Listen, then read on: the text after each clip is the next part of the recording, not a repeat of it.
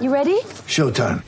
On May 3rd, summer starts with The Fall Guy. Let's do it later. Let's drink a spicy margarita. Make some bad decisions. Yes. Audiences are falling in love with the most entertaining film of the year. Fall guy. Fall Guy. Fall guy. That's what the poster said. See Ryan Gosling and Emily Blunt in the movie critics say exists to make you happy. Trying to make it out? Nope. Because I don't either. It's not what I'm into right now. What are you into? Talking. Yeah. The Fall Guy. Only in theaters May 3rd. Rated PG-13. Get ready for the greatest roast of all time. The Roast of Tom Brady. A Netflix live event happening May 5th. Hosted by Kevin Hart. The seven-time world champion gets his cleats held to the fire by famous friends and frenemies on an unforgettable night where everything is fair game. Tune in on May 5th at 5 p.m. Pacific time for the Roast of Tom Brady. Live only on Netflix.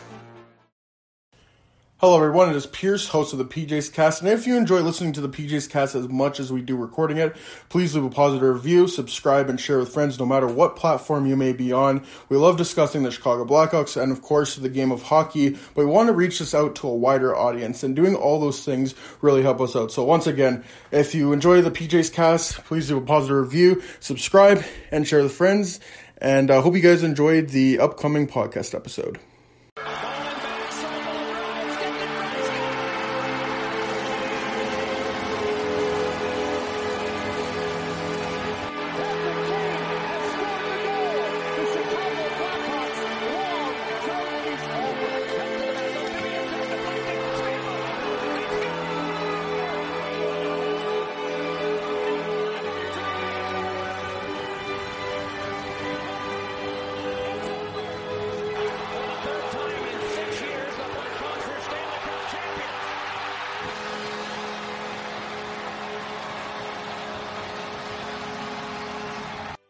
Welcome everyone to the PJ's Cast. I'm your host Pierce, alongside of my usual co-host uh, Schmitty and Jimmy. But uh, we have a very special guest today, making his second appearance on our show, Chris Peters. What's going on, Chris? Hey guys, uh, not much. How are you? Doing pretty good. Playoffs are playoffs are almost here, and uh, but uh, we're here to talk about uh, the 2021 NHL draft. Before, but before we get into that, I have to ask you, how was uh, covering the uh, U18s. How was it? How fun was it to watch that gold medal game with uh, Connor Bedard and uh, Matvey Michkov? I guess it's just uh, Canadian hockey players uh, named Connor. They just they're just built different. So how was how was watching that? Yeah, I mean it was uh, it was an incredible experience um, being there. Um, you know, just just to be just to be in the building and to uh, to to be watching great hockey and um, that gold medal game in particular was played at such a high level that uh, that you know it just it, it, was it was it was fun. I mean, you know, we we had a lot of great games there, including you know USA blowing a five-one lead to Russia in the first game of the tournament. Um, you know, losing six-five in overtime. Um, you know, the Finland had a couple of interesting comebacks. Uh, you know, they they always seem to be you know in in their games and um yeah but it's it's uh it's it's it was it was an experience and just seeing the you know the the talent for this year's draft was only okay, but it was all those guys like you mentioned, Bedard and Michkov, who aren't even draft eligible for two two more years, um, just stealing the show. And Shane Wright was, you know, he uh, to me, I thought he was Canada's best player when he was in there, and I just learned, you know, after the fact that he was playing on a broken foot and uh, or Jeez, foot, wow. and uh, True Canadians right there. yeah, he had strep, he had, uh, you know they had to make sure he didn't have COVID before he could come back. So yeah, I mean, like he was he was dealing with a lot Oh, of wasn't stuff, he? I mean, and uh, he finished second in the tournament in scoring despite missing two games. So uh, yeah, pretty impressive showing from him as well. Yeah, it's definitely interesting you brought up the fact that we're focused on the 2022 draft with Shane Wright and then the 2023 draft with Connor Bedard and Matvey Michkov. And uh, I just want to transition to the 2021 NHL draft, which it doesn't seem as fun talking about as the other drafts because there's so much like high end talent. But this year it's completely wide open, and obviously COVID definitely helps uh, complicate things. And uh, I've been watching us uh, like like before like we asked you to come on the show. Like I knew nothing of this draft, and I've been watching like a bunch of like footage, and it's kind of like that Spider-Man where it's like you know I'm something of a amateur scout myself. So um, I just want to get into uh, the questions, and my first question to ask to you: Do you think anyone in this draft has a legitimate shot at being a number one defenseman or a number one center because it just again it just seems so wide open. It's wide open, but you know I do think that there are some some players that could eventually round out into to number one defensemen I and number one centers even really. I mean I think you know you start right at the top and and the guy that I think has the best chance to be a top defenseman in the NHL is Owen Power. You know, six five, smooth skater. You know, just really good at moving pucks. He, he, developed a lot over the course of the season. He's going to play for Canada at the uh, World Championship, which is which is kind of great. And, and actually, I, it's so rare that a player misses a World Juniors, and he probably would have made Team Canada, but did not uh, did not go to their camp because Michigan wouldn't release him for you know five weeks or six weeks or whatever they needed him for, which you know is I think in hindsight actually the best decision for Power because he didn't he ended up playing a full season and, and had a had a pretty good showing. Um, but in the end, you know, you, you, know, you get him there, and then I think Matty Beniers is is the most likely guy in this group to be a number one center. It's not a very deep center draft, um, but I think that he's a good all around player. He's the kind of guy that can give you uh, incredible shifts uh, on a game by game basis. He can, you know, play great two way hockey. He's got really good skating and um, you know, he's just he's an all-out competitor, and so I think that you know his ability to be uh, an impact player, you know, those are the two guys that, that I think could be number ones um, on their wherever they end up. Um, I think Beniers and, and Power both have long roads to get to that point. Um, but then there's also guys with tremendous upside like a Luke Hughes or Simon Edvinsson or Brandt Clarke, even you know, where they have just really incredible, um, really incredible uh, skill sets, but might have a flaw here and there that just gives you a little bit of pause in terms of is this guy actually a number one? Is he going to be a top pairing guy? Is he a top four? You know, is he a power play specialist? I mean, those are the kinds of questions. I don't think you have as many of those questions with Owen Power or Matty Beniers. Um, do you think any of them are NHL ready this year or next season? I should say. That's a great question. I, I mean, I think I think Power's the closest, but I would even say that if you left him in school, I wouldn't bat an eye. But here's the thing: the precedent's been set. Once you draft a player first overall, he's on your roster. I mean, like, and if he's not, then there's all this pressure, and mm-hmm. that's not the way it should be. That's not how it's supposed to work. But that's how it works. And so, if he goes first overall, I have no doubt in my mind he will be immediately signed and will start in the NHL. And whether or not I mean we're going to learn a little bit more about him at this World Championship where he's going to play against player you know NHL players, but it's not your normal World Championship. Neither Canada nor USA is sending a star-studded roster. Um, you know, Russia will have some really good players, and, and Finland will have some good players, and you know we've we've seen teams without NHL players win that tournament. So um, it'll be interesting to see. But if he ends up playing a substantial role for Canada, I think that's a great. Uh, I think that's a great thing for him and a great opportunity for them to uh, for for teams to assess kind of his readiness for next season. And you have to keep in mind too, maybe you grade those guys on a curve and you say, hey, you know what, fans, he didn't have a full season last year. He didn't, you know, he he hasn't played a game since March, and you know we're gonna, you know, we're gonna we're gonna ease him in here. We're gonna let him go back to school and get a regular season and be dominant which I think is the best move because you see how a second year of school helped Quinn Hughes and helped Cale Makar in three years and how I mean Adam Fox, Adam Fox, yeah, college, yeah. and he might win the Norris this year. Like it's unbelievable. So so I think that in general, you want to keep your your defensemen out of the NHL longer. I think Rasmus Dahlin is a good example too. Of you know he he was ready and he was a 40 point defenseman as yeah. an 18 year old, which I don't think people fully appreciated how insane that is. It's really but, hard to do. yeah, I mean it's it's not many not many guys have done it, and and so those are those are the types of things that you think about and you say, what best serves Owen Power.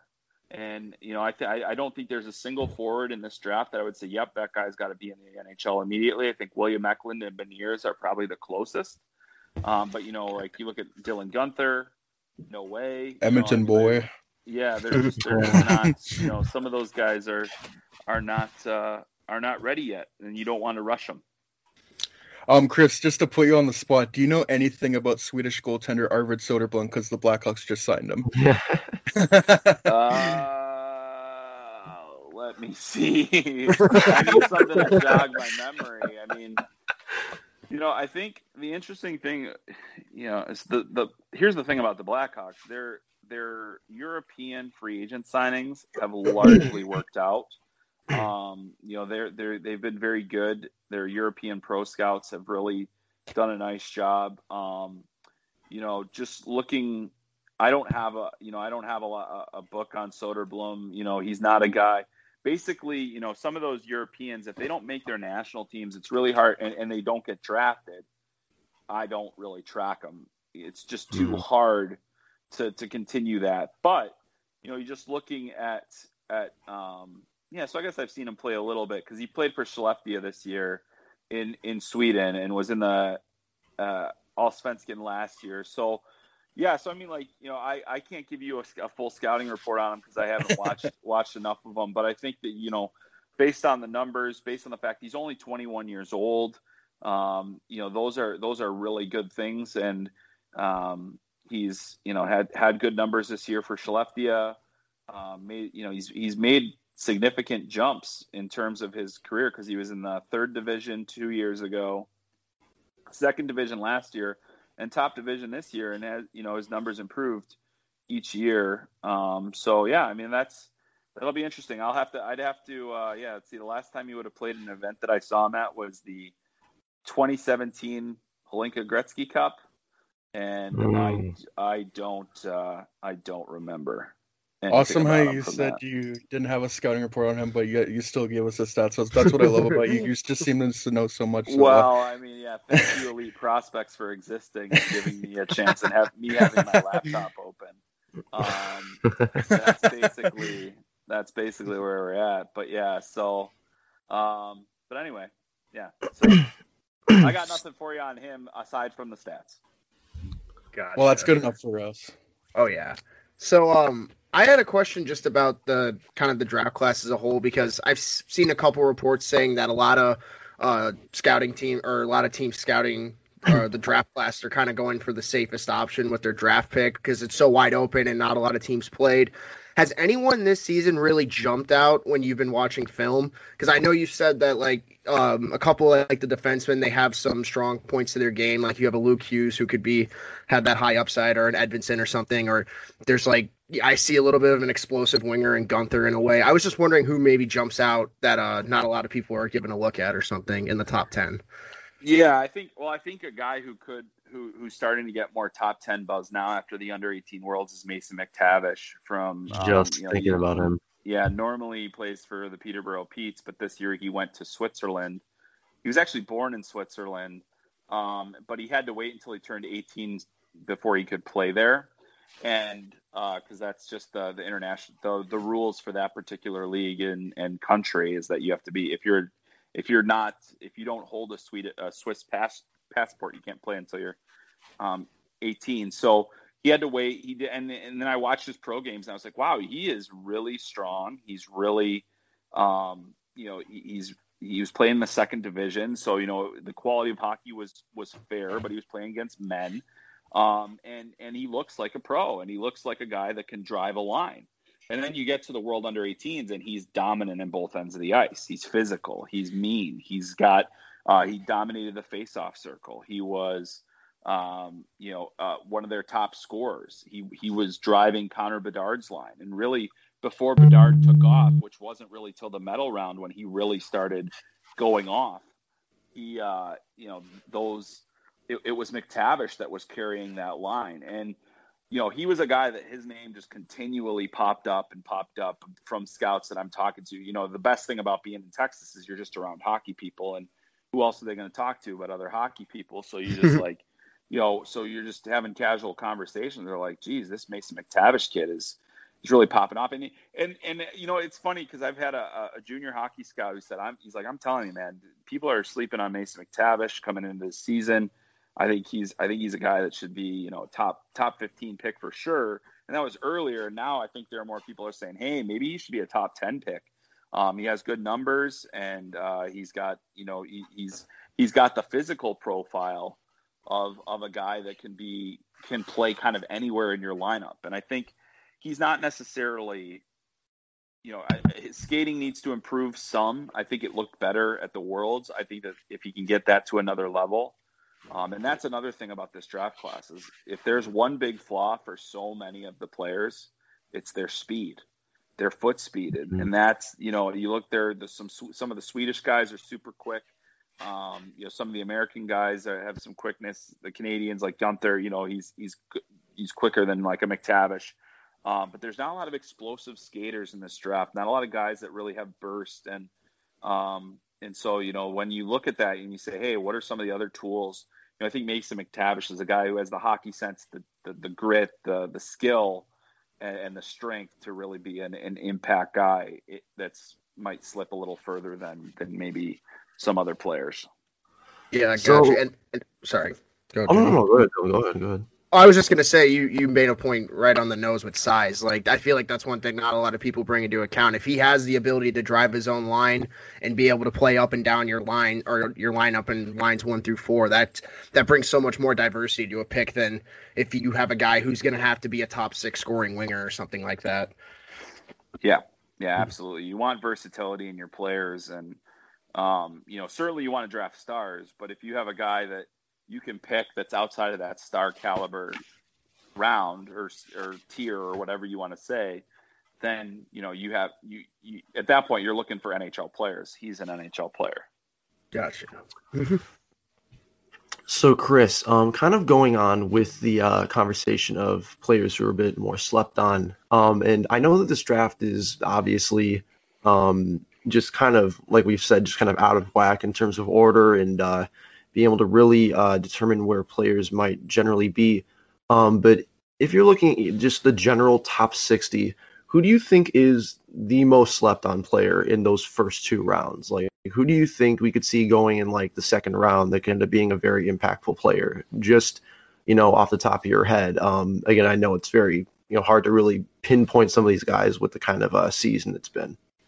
Yeah, I mean, I think that the hard the hard part is is that there's really no consensus on what you know, especially after. I think you know there there's a pretty good feel for who the top 10, 15 prospects are in this draft, and then it's a wide range after that. It's, it's a really wide range. It goes, you know, it goes all over the place, and you're not going to see a lot of consistency in draft boards because you know everybody's handling this season differently. Um, you know, I think that for for players that that might be slept on. Um, man, it's it's tough to say. I think maybe Isaac Rosén is one who you know I've heard could slip into the second round. For me, he's a first round talent. I think after the World Under 18s, there's no way he slips anymore. Um, he was so explosive and just a transitional weapon. Um, you know, I think Prokhor Poltapov, who played for Russia, is another That's guy. Yeah, he's yeah he's got yeah it is. He's got a really incredible skill set, but he also has a work ethic, and he's not the biggest guy, but he's he's got good strength. He's got a good lower body. He has drive. Um, he didn't have as many points as some of the top Russian players in this tournament, which is why you know I think he could slip into the second round. Um, not just because of his tournament play, but overall. And he, you know, but he's grown over the last year you know, he's a guy on video where you don't really notice how much how much he's gotten like bigger and stronger from where he started the season at, and that's really difficult to do in season. Um, so obviously, there's been some natural growth, just growing as a as an individual does uh, in their teenage years, and then also just getting stronger. And he's got such a competitive drive to him that you know I, I really I really like what what he can bring um, in terms of you know might might slip into the second round, but give you first round value with his skill set. I mean, he had some he had some of the best goals in the in the World Under 18s with his skill set. So um, when you have a guy that has a mix of skill and, and, tenacity like he does, then you know, I, I got a lot of time for you. Yeah, we've been saying uh, a bit in the podcast. Um, just kind of as time has gone on, like second round picks this year are, uh, in our opinion at least, like probably more valuable than they have been in a long, long time because you never know what kind of talent you're going to get. Maybe you know, like just slips a little bit lower than usual. You can be going and getting first round talent in the second round, and yeah, maybe not um as valuable as other years in terms of uh how skilled Like these Alex players might be. Yes, yeah, exactly. Because we know teams, uh, you know, hate short players still. Somehow. Yeah. Yeah. But uh, yeah, no, it's uh really interesting. I, I, I really, and I think I speak for really all of us. It's just so fascinating. Like this is a draft that I, I, I don't know about you, Chris. Obviously, you've covered this longer than I have, and uh, just a tiny bit better than I have. Um, but uh, like this is a like this is kind of unheard of if you think about it. Like, what what kind of have we ever had anything like this? Because I I can't imagine there's been any kind of draft that was anything close to this. Unsure. Well, yeah, I mean, yes and no, because I mean, really, what it comes down to is pretty much anything after like the 25th pick is a crapshoot. Like, really, I mean, ter- just in Fair. terms of, of of value. But this year, it's even more so because you're dealing with a different set of standards of how you scouted. You're also dealing with a different set of standards of what a season progression looks like, and and what a player the benchmarks that you would normally have for a player in a given season are not there for some, and for others, there's no games at all. Um, and so you you know how much value do you put on U17 production or, or draft minus one production, as we would call it, like where it's the Yeah. year before the draft year, and how much do you how much stock do you put into that? How much more growth did a player, you know, especially if, say it's an OHL player that hasn't played any games this year? you know what do you what do you have to go off of and so that Yeah. creates challenges but teams that have done their homework we've seen players that have had you know i think like Brandon Saad is a tremendous example of a guy who who really popped the year before his draft and then injuries and other things slowed him down and and you and then he fell into the second round and was based on his career a first round talent as as everyone thought he was coming into that draft season. So it can go both ways. The other thing a lot of scouts have compared this year to is is like you're basically just looking at a lot of players who were injured all year because that's happened in previous drafts. Morgan Rielly barely played in his draft season. That was what I was just Yeah. thinking of. Morgan So, Rielly he only yeah, played like so ten Morgan- games. Yeah, so he Yeah. barely played in his draft season and still was a top, you know, a top pick in that draft. And so you have a good book on a player like that, and you're able to to make those decisions. You have a World Under 18 championship now that gives you a data point for some of those players that didn't play. You've got, um, you know, but you look at then there are other leagues like the USHL, the SHL, the KHL, the MHL, like all these different leagues that had significant seasons or seasons of 50 or more games. Um, and so you, you still have that too. But where the differences come in is some some scouting staffs are not going to scout off of video well. It's a completely different set of skills, scouting off of video than scouting live. It it is not an easy transition for for individuals that have scouted off of exclusively live viewings. Most teams now don't just do that. They do live and video and have been doing that for some years now. But still, you know, and and so the thing what I'll say is about the second round draft picks is we don't know what the value is going to be. We don't know if it's going to be better or worse based on we don't know really what the entire class really is because we didn't have a normal season with normal benchmarks and things like that. Um, but as you as you noted and you are correct in in saying is that it allows for other players to slip through the cracks that probably wouldn't have in a normal season um, and and the, the possibility at least remains that that's po- that, that that that that can happen, and that these these teams have to you know get lucky essentially. But I mean, but that happens in every single year where a guy just slips through the cracks, and, and everyone will say, "We knew, we knew all, we knew all along." No, they didn't. They didn't. They didn't. If he's on your team, Um, say that right. yeah, exactly. And there are there are plenty of other teams that said, "Wow, how did we miss on that guy?" Well, this, this, and this. Yeah. And it's Mhm. true. I mean, it's just, and then that, but you know, what, those the team that drafted him was saying the same things. But they're like, "Hey, but we have this pick, or you know, we value this this one quality." And Yeah, so I mean, you're really you're hoping that your scouting staff, your analytics staff, and and everybody is in is on the same page for what you're looking for, and then that'll help you kind of make your decisions as you go forward. Reminds me of when Arizona said they had uh, Victor Soderstrom third on their list. I think it was in 2019. Yeah, Just Um, not not great, Bob. I mean, he's going to be a good player. He's He's not gonna third be best. better in than- that class. He's going to be better than several of the players that that were drafted after him. So, Yeah. and certainly not third. No. So, Chris, on your top 45 list, which, by the way, you should totally subscribe to a Hockey Sense with uh, Chris Peters, you have uh, Nikita Chibrikov, and uh, the Blackhawks are most likely going to be picking at 11. So, what does Nikita Chibrikov um, bring, and like what could he offer to the Blackhawks as a player? Well, he is going to drop on my next list um, based on a couple of factors. More just because some guys, you know, I think I think if the Blackhawks are are there and, and Mason McTavish is still there, he'd probably be the guy. But we already talked about him. But but as far as Chibrikov goes, um, he is skilled player. I mean, you know, I think he he he fits a mold that the Blackhawks typically like. He's got speed, he's got skill. He's got, you know, he's got a bit of a mean streak to him. He's he doesn't shy away from the physicality. However, as we saw in the game against Canada, they were able to knock him off his game. They were able to get physical on him, frustrate him, take him kind of make him almost a non-factor in that game. And that's where that's where I start to get concerned because he hadn't gotten pushed like that before, but if you watch the game against the US, if you watched other games, games against Finland, he makes tons of plays. He's a highly skilled player. He's great in transition. He moves through the neutral zone well. Um, you know, I think that he'll he's not going to slip far, but he's going to probably slip on my next board just because some guys are going to move ahead of him that I had a little bit a little bit behind him, um, including McTavish. And you know, so I think that that's you know for the Blackhawks, they're going to have a multitude of options, and you know, saying it, assuming they don't win the lottery you know, and, and if they win the lottery, then you're in you're in great shape because you know if you say, you know, hey, we got the second or third or fourth pick or second or third pick, whatever. Um, you know, we got the new lottery rules, but only half of them go into effect this year. Um, you know, they they uh, you know they, they have an opportunity to to get somebody that makes a huge impact on their organization.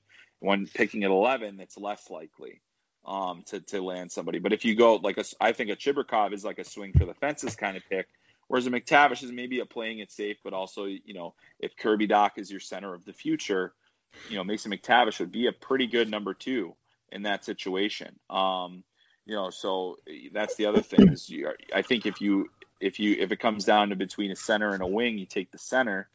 Um, I do still think they need more of a dynamic element. I- I'm really excited about Lukas Reichel, who they Oh, drafted Oh, last yeah. year.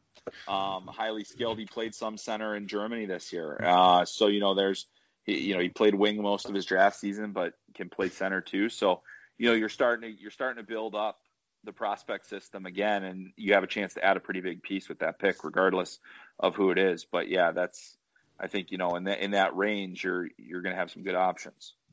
Like all the Mason McTavish love. I like that. Yeah. Oh yeah.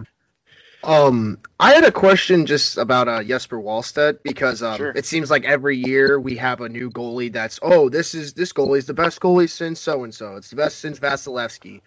I'm just curious as to how Wallstedt compares to just the last two goalies that have come in the first round and Askarov and Spencer Knight because um it seems like they all have very different play styles and how they play in the net but um in terms of um, how you think how, how do you think he would stack up to those other two prospects that went in the first round the last few years? Yeah, well, I think you know it's it's kind of amazing because Knight has really taken off even further from his draft year. Askarov did not have a great po- second season after his draft. I still think both of them are way ahead of Jesper Wallstedt, and Jesper Wallstedt would not be as high on my board if I thought this was a stronger class. Um, but you know, I think I I think there are two goaltenders in this draft that'll go in the first round and deservedly so. And now I'm starting to debate is Sebastian Cossa the number one and Wallstedt the number two. There's Oh. a, a lot of very there's a lot of varying factors in here, so we'll get into it because I think it's it's it, it's something that I'm still working through myself. So I'm going to work work through it verbally with you guys, and we'll see if this actually comes to pass on on my on my final draft board. But, but you know, Wallstedt, I had I had him at 12th on my on my spring board, um, which still feels too high to me. Um, but and, and I think he's another guy that's going to slip as some of the guys that I have listed behind him will move up. Um, but that said, he is he is very technically sound. He's done things that are unprecedented for a player his age in the Swedish league.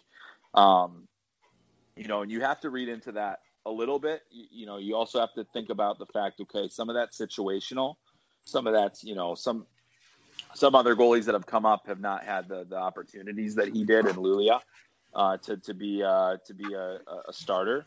Um, but you know he played quite a few games, did not end up being their their primary postseason goalie.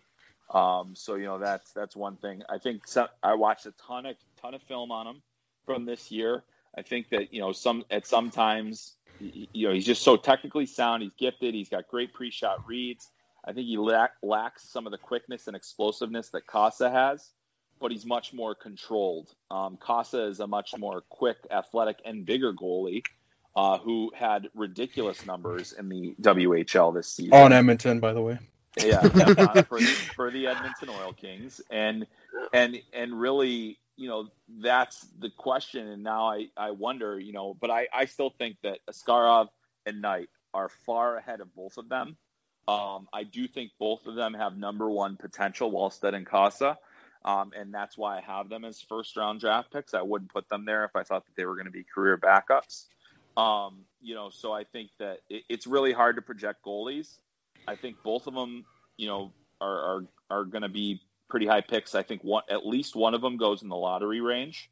Um, so, you know, I, I, think it's it's just it's tough to say, but I, I think if you're if you're a team that has a need at the position, um, that's one of those where you look best player available, or you know, do we get this goaltender? Because it's been even though they we we've seen them in the last two drafts, first round goalies in the last two drafts, we haven't necessarily, you know, it, I don't think we we necessarily will make a habit of that unless the the quality is as high as it is. But I think with Wallstedt and Cossa, the quality warrants the first round pick, and and I think, you know, some teams may end up even reaching a little bit for them as a result of, of having a need at the position and wanting to to kind of get their goalies of the future because either of them could be that for an organization.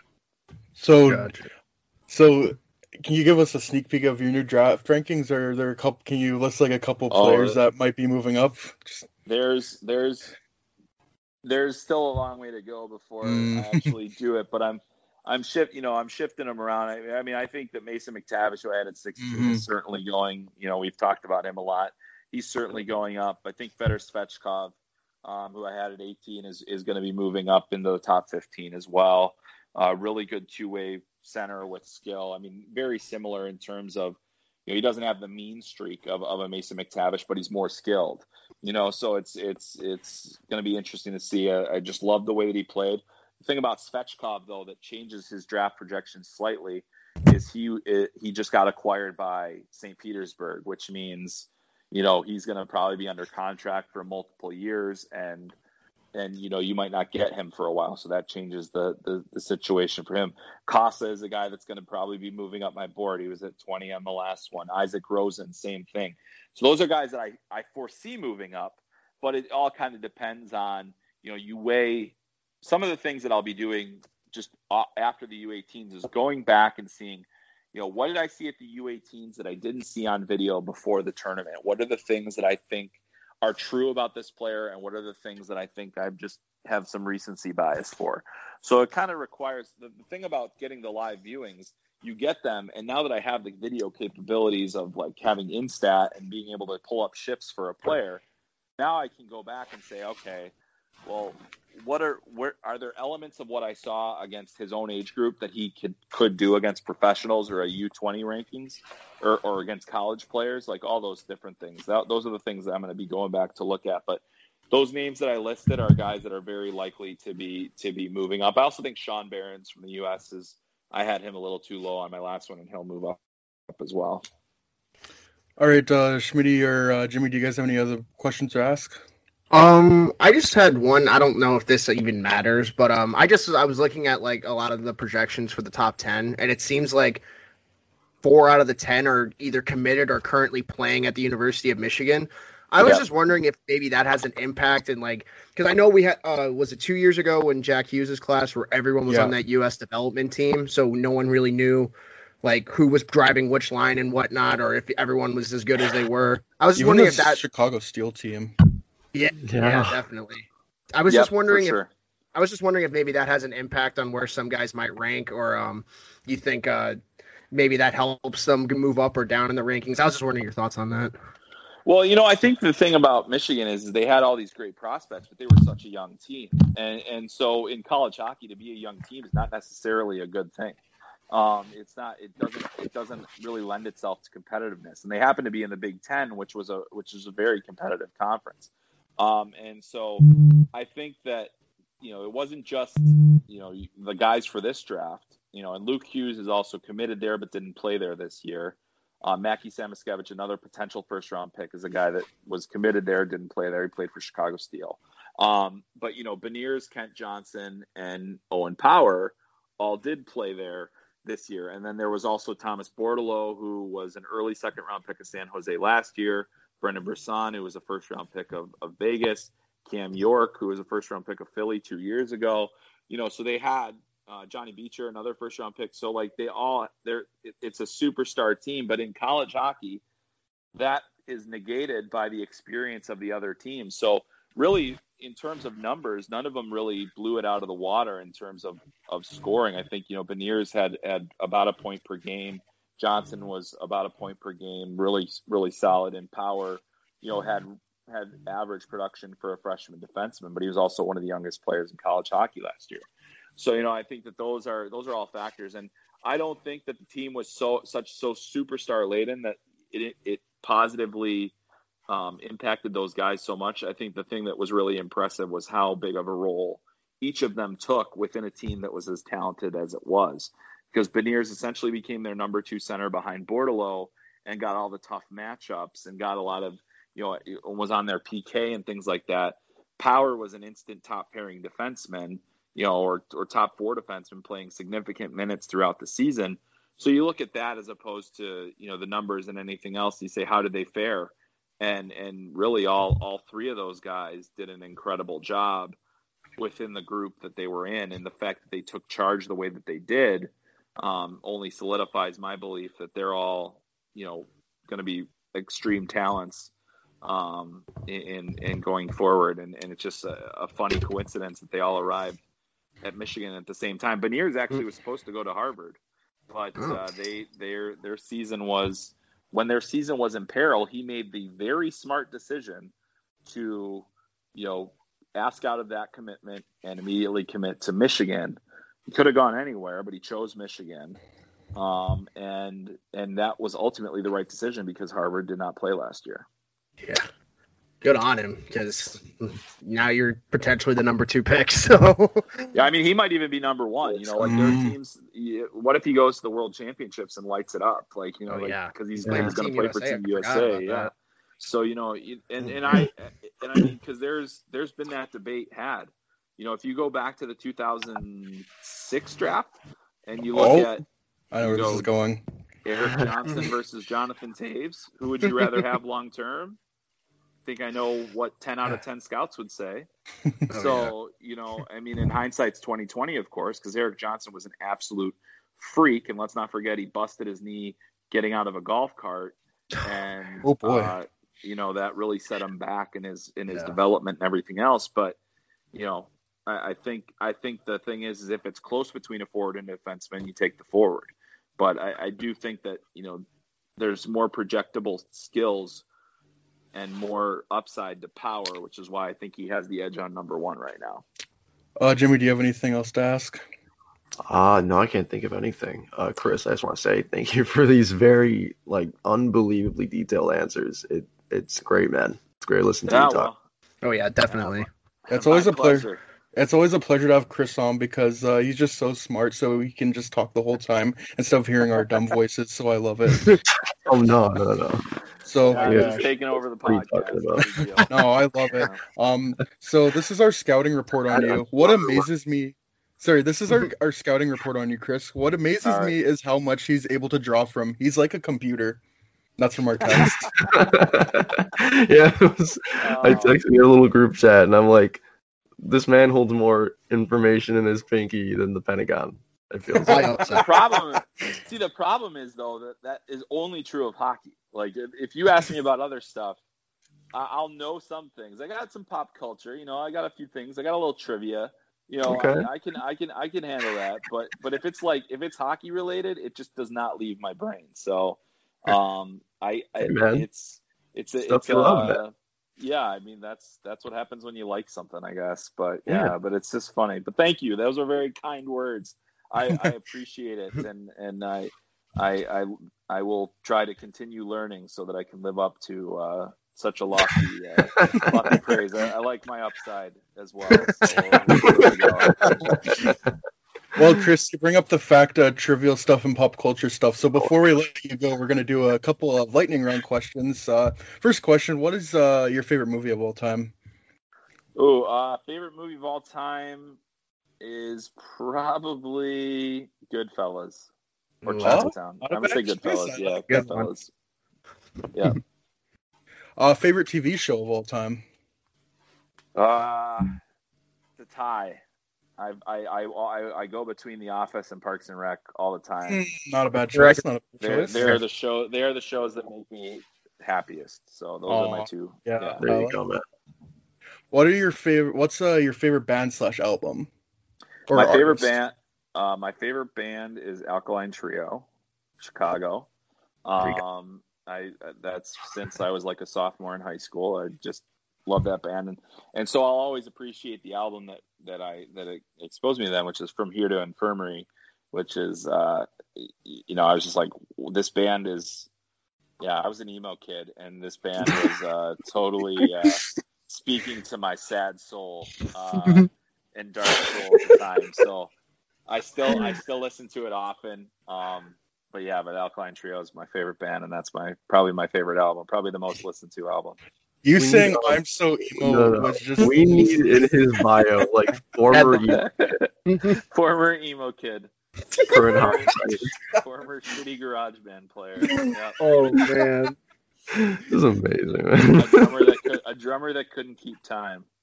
So Uh, that's amazing. that should be the podcast name. Emo Kid Chris Peter. All right, Chris. This is the last and most important question. Your reputation hangs on this. Does pineapple belong on pizza or no?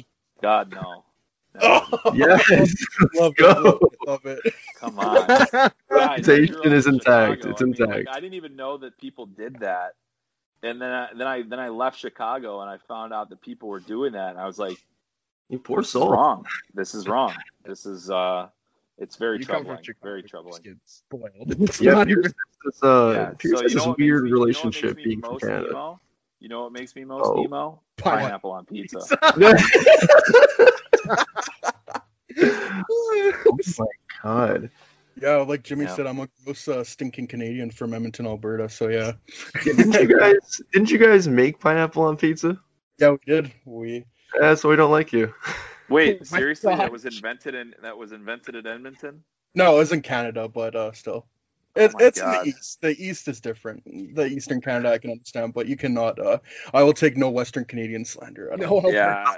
Oh my No, god. oh, Fine. I've eaten, I've slander eaten at at a lot of Boston pizzas in my day, so I, uh, you Oh, know, sorry. I don't, I don't think I ever saw the, the I, well, I would have never, or I would have never even looked at the pizza menu at Boston Pizza anyway. So It's Yeah. amazing how like Canada has like they they're so damn good at hockey. Like they are by far like the best hockey country in the entire world. They have a healthcare system that has been completely figured out, and they can't make a fucking pizza. I mean, come on. we at least they have their priorities straight. Yeah, seriously. so, Do It's like I'm America's a Chicago. shambles, I'm- I'm- I feel like this is like pizza. this is up there. This is pizza, yeah, man. That's the true. Thing that's is, a that's good the point. most Amer- that's the most American thing. At least we know how to make a fucking pizza. That no, but but all love, all love to uh, America though. Uh, they've they, they like if we're if we're talking from a hockey standpoint, they've been like they've done such a good job in the last ten years, and so and, America, you're a real one. yeah. Gosh. All right, Chris, it was a pleasure having you on, hearing your insight. Like I said again, it's it's awesome to get someone talk the whole podcast instead of our goofy voices. So, again, a pleasure having you on, and uh, hopefully we can talk sometime uh, down in the future. All right, yeah. Thanks a lot for having me, guys. Always a pleasure. Yeah, thanks for coming on. Yeah, my Alright. band could use a drummer, by the way. So, I'm retired. yeah, I'm keep me on speed dial, please. All right, you got it. You got it. I'm ready. To, I'll come out of retirement for you. It's like the Undertaker. Chris as a drummer. Oh man. Uh, thank you, Chris.